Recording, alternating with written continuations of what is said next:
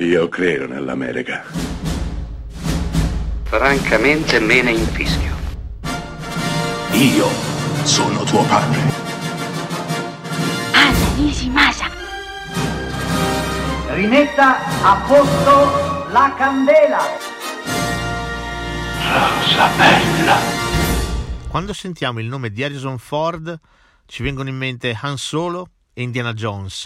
Ci viene in mente anche quel grandissimo capolavoro di Blade Runner di Ridley Scott, e forse questi basterebbero a consacrare la carriera di un attore che ha fatto grandi cose al cinema. Ma il nostro non si è fermato qui, ha fatto anche tanti tantissimi altri ruoli.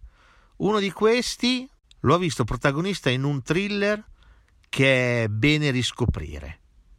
Sto parlando del Fuggitivo, diretto da Andrew Davis nel millenovecentonovantatré, appunto con Harrison Ford e con un meraviglioso Tommy Lee Jones.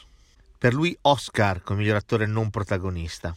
Harrison Ford è un chirurgo, il dottor Kimball, che una notte durante una festa insieme alla moglie viene chiamato d'urgenza in ospedale. Beh, al suo ritorno a casa troverà la moglie praticamente in fin di vita, lotterà con l'uomo che l'ha aggredita, un uomo senza un braccio, lo metterà in fuga e cercherà di salvare la moglie.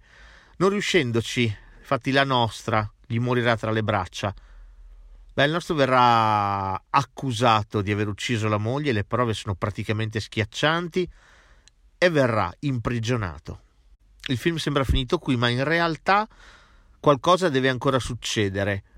Sì, perché durante un trasferimento in carcere il nostro insieme ad altri detenuti riesce a fuggire, e la cosa interessante è che contrariamente a ogni aspettativa, ad ogni previsione, non fugge veramente, ma torna nella città nella quale viveva per cercare di capire chi ha ucciso sua moglie.